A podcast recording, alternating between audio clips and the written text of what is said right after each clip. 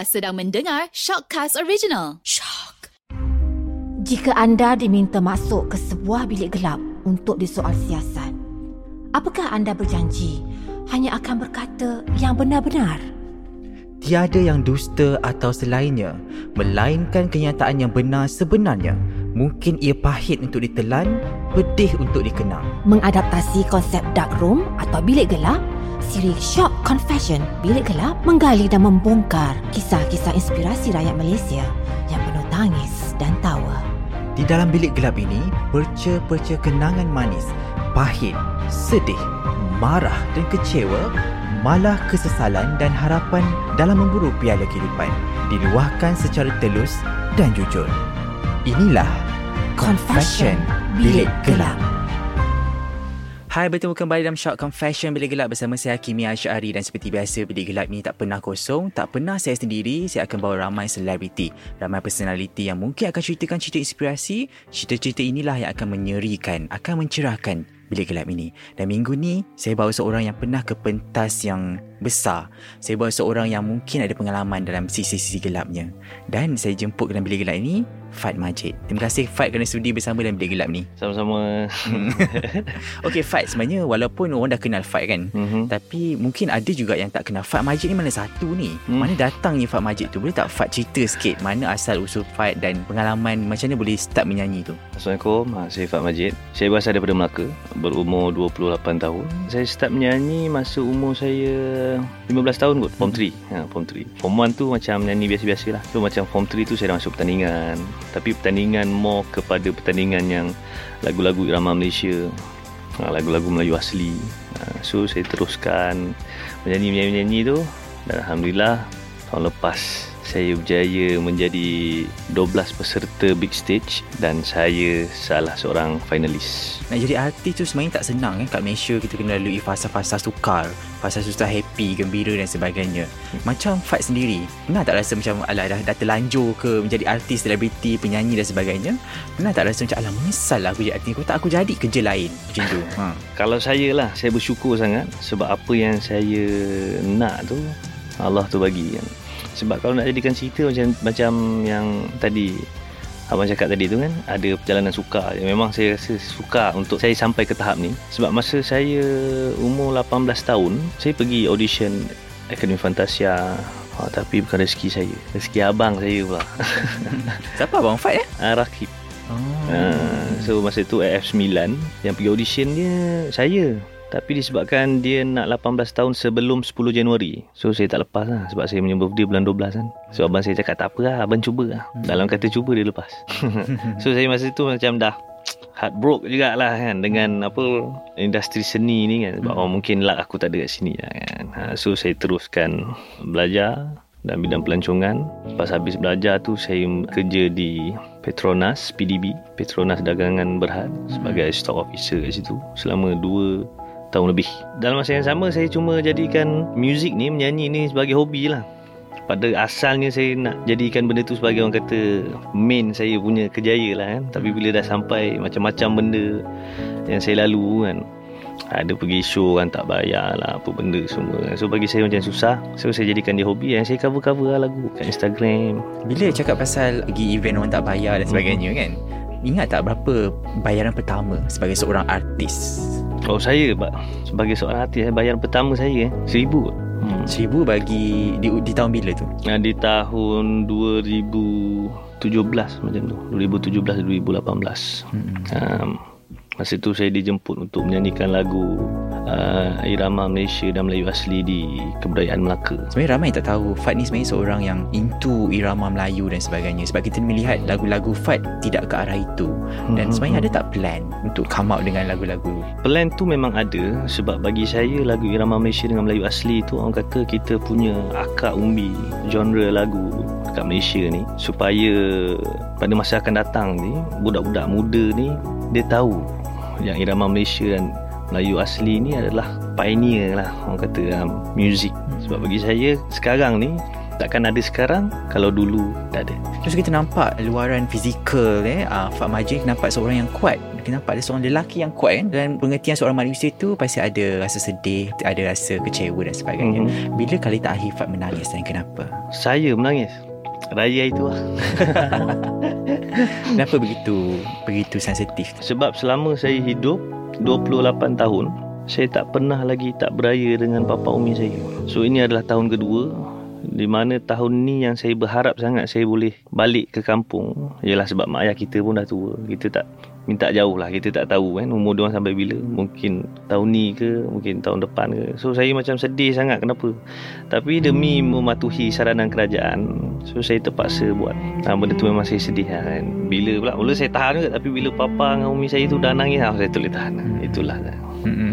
Ha, jadi kalau macam dari segi kehidupan dari ah, segi kehidupan oh tak ada saya kental sikit. mm-mm. Ha, tapi kalau mak ayah oh saya tak boleh.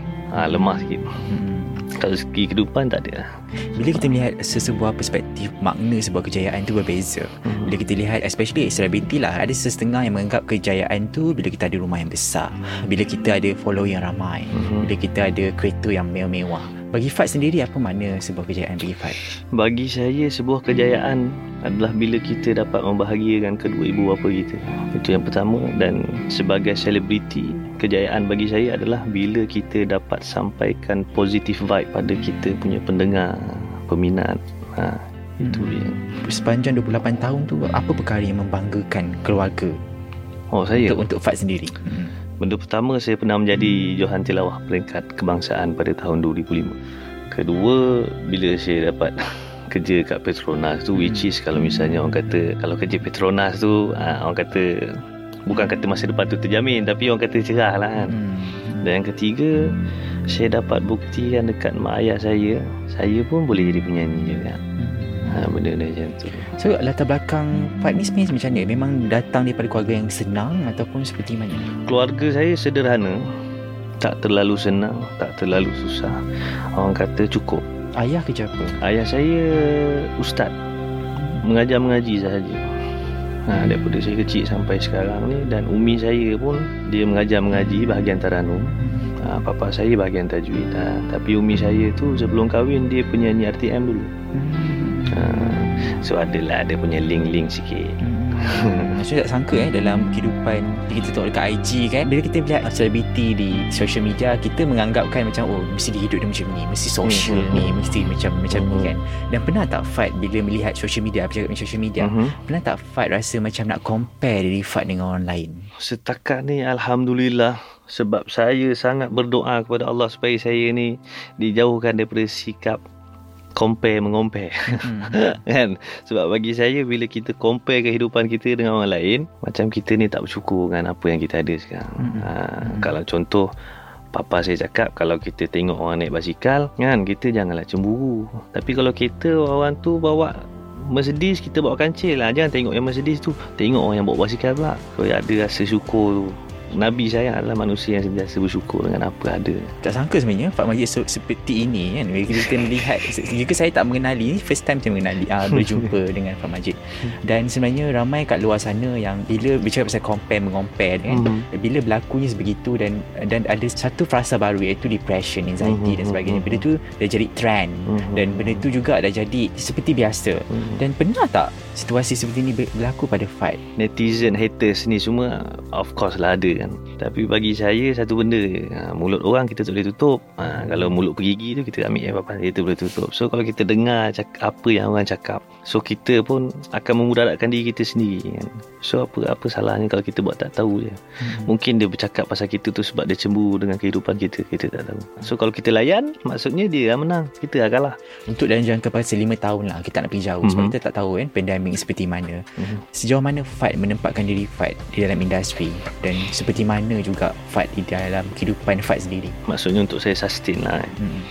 dalam plan saya pada lima tahun akan datang first thing first saya percaya dengan rezeki Tuhan sebab rezeki Tuhan ni orang kata Allah tu dah tetapkan tahun ni last saya jadi artis tahun ni lah tapi yang membuatkan saya lebih yakin sebab berkat doa mak ayah saya adik-beradik saya dengan family Todak Music saya InsyaAllah saya akan bertahan lama Orang kata mungkin saya akan naik slow-slow Ataupun saya terus naik ah, Tak tahu ha, So apa yang saya boleh buat Saya usaha Saya cuba buat yang terbaik supaya orang terima saya. Saya mendoakan supaya orang-orang kat luar sana tu boleh terima saya dan saya percaya pada tim saya Todak Hmm. Todak Music.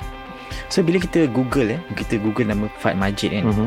Benda yang natural Tiada kontroversi Hmm. kan Sebagai seorang selebriti Adakah itu Itu yang menjadi Strategi Sebahagian strategi Fat juga Ataupun Fat rasa macam Sebagai selebriti Tidak Mhm. perlu ada seperti Benda-benda sebegitu Perspektif Fat sendiri Dia ada dua jenis kontroversi. Sama ada kontroversi itu daripada segi yang baik ataupun segi yang buruk. So kalau boleh, kalau saya lah, saya kalau misalnya nak ada kontroversi pun biarlah yang baik. Sebab saya tak nak orang mengenal saya dengan kontroversi yang buruk. Ha, bukan maksud saya kalau misalnya kontro, kontroversi itu buruk, maksudnya artis itu pun masalah. Tak. Maksudnya kalau boleh, saya nak dikenali dengan orang kata orang senang dengan saya. Kan? Ha, tak adalah yang pelik-pelik ke. Ha, takut juga benda tu kan. So bila kita google ya Lagi keluar lagu-lagu seperti Tak mungkin mendua. Bukan tak ada ku sedih kan Demi tajuk lagu kan? Adakah itu direction sebenarnya Untuk Fat Ya, sebab direction saya dalam bidang muzik ni uh, more to ballad dengan R&B dan uh, saya berkarya bukan berkarya semata-mata untuk diri saya sendiri. Saya berkarya semata-mata untuk diri saya dan orang-orang yang mendengar sebab apa yang tertulis dalam lagu, lirik lagu saya itu mempunyai maksud yang tersurat dan tersirat yang mungkin kalau misalnya orang betul-betul teliti dia akan faham. Kalau sebuah lagu Bukan tak ku tu ni Mhm. Fat yang buat ke mana? So apa yang buat. Mungkin ada satu frasa Yang mungkin Fat boleh kongsi Dan kenapa Frasa tu seperti itu Okey, dalam uh, single pertama saya Bukan Takdirku tu, dia mengisahkan tentang cinta yang tidak kesampaian. So macam yang kita tahu kan, kalau misalnya orang bercinta lepas tu bila putus, ras lah apa benda apa semua. So dalam lagu ni mengatakan yang kau cinta kau buatlah apa pun tapi kalau bukan takdir kau bukan jodoh maksudnya kau tak boleh buat apa. So apa yang kau kena buat adalah kau kena terima dan pengorbanan kau adalah melepaskan orang yang kau sayang dalam keadaan yang menyakitkan tapi dalam perasaan yang rela. Saya pernah mendengar Kata-kata Datuk Siti Nurhaliza eh, Berkata bila Bila kita buatlah satu lagu Dia tu akan menjadi satu doa. So jadi benda-benda sebegini Pernah tak berlaku dalam kehidupan Fat sendiri hmm, Seperti meninggalkan seseorang Dalam keadaan menyakitkan. Saya pernah meninggalkan dan ditinggalkan. Ha.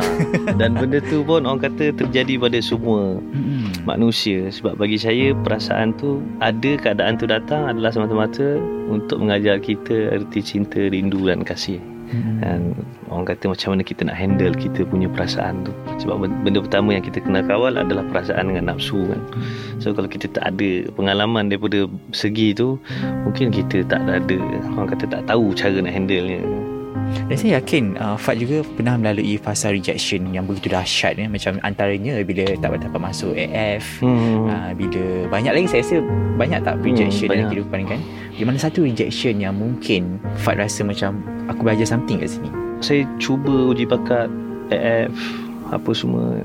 Masa saya umur 18 tahun 19 tahun 20 tahun pun saya pergi tetap tak dapat. Lepas tu saya pergi pula ke reality lain pun tak dapat juga.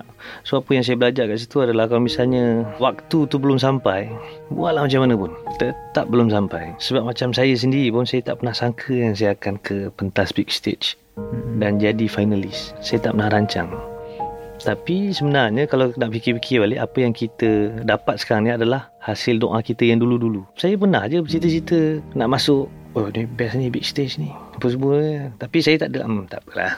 Eh, pun tak dapat, tu pun tak dapat, tak ada harapan lah. Hmm. Tapi saya doa, doa, doa. Oh, kadang-kadang kita tak perasan. Kadang-kadang mungkin kita ni, kenapalah Tuhan tu tak kabulkan keinginan aku ni. Kenapalah Tuhan tak bagi apa yang aku minta ni. Sebenarnya, bukan Allah tu tak bagi. Tapi Allah tu akan bagi bila dah sampai masa dia. Dan Allah tu bagi apa yang kita perlu, bukan apa yang kita mahu. Okay ni biasa kita buat untuk semua guest kita lah Jika hari ni lah hari tak akhir Fight hidup dalam dunia ni Hmm. Dengan siapa Fight ingin berterima kasih Dan kenapa For sure saya akan berterima kasih pada bapa dan umi saya sebab melahirkan saya dan membesarkan saya dengan penuh kasih sayang. Tak ada kurang langsung. Orang kata apa yang diorang curahkan tenaga, Masa kasih sayang tu sangat melimpah-limpah. Dan terima kasih juga sentiasa mendoakan saya Daripada saya lahir sampai saya sekarang ni. Lepas tu kat adik-beradik saya Akak-akak saya dengan abang saya Yang sentiasa orang kata melindungi saya Daripada apa dua keadaan. So itu dia saya nak cakap. Terima kasih Fat kerana sudi bersama dengan saya dalam Bilik Gelap ni dan teruskan berinspirasi bersama Shock Confession Bilik Gelap.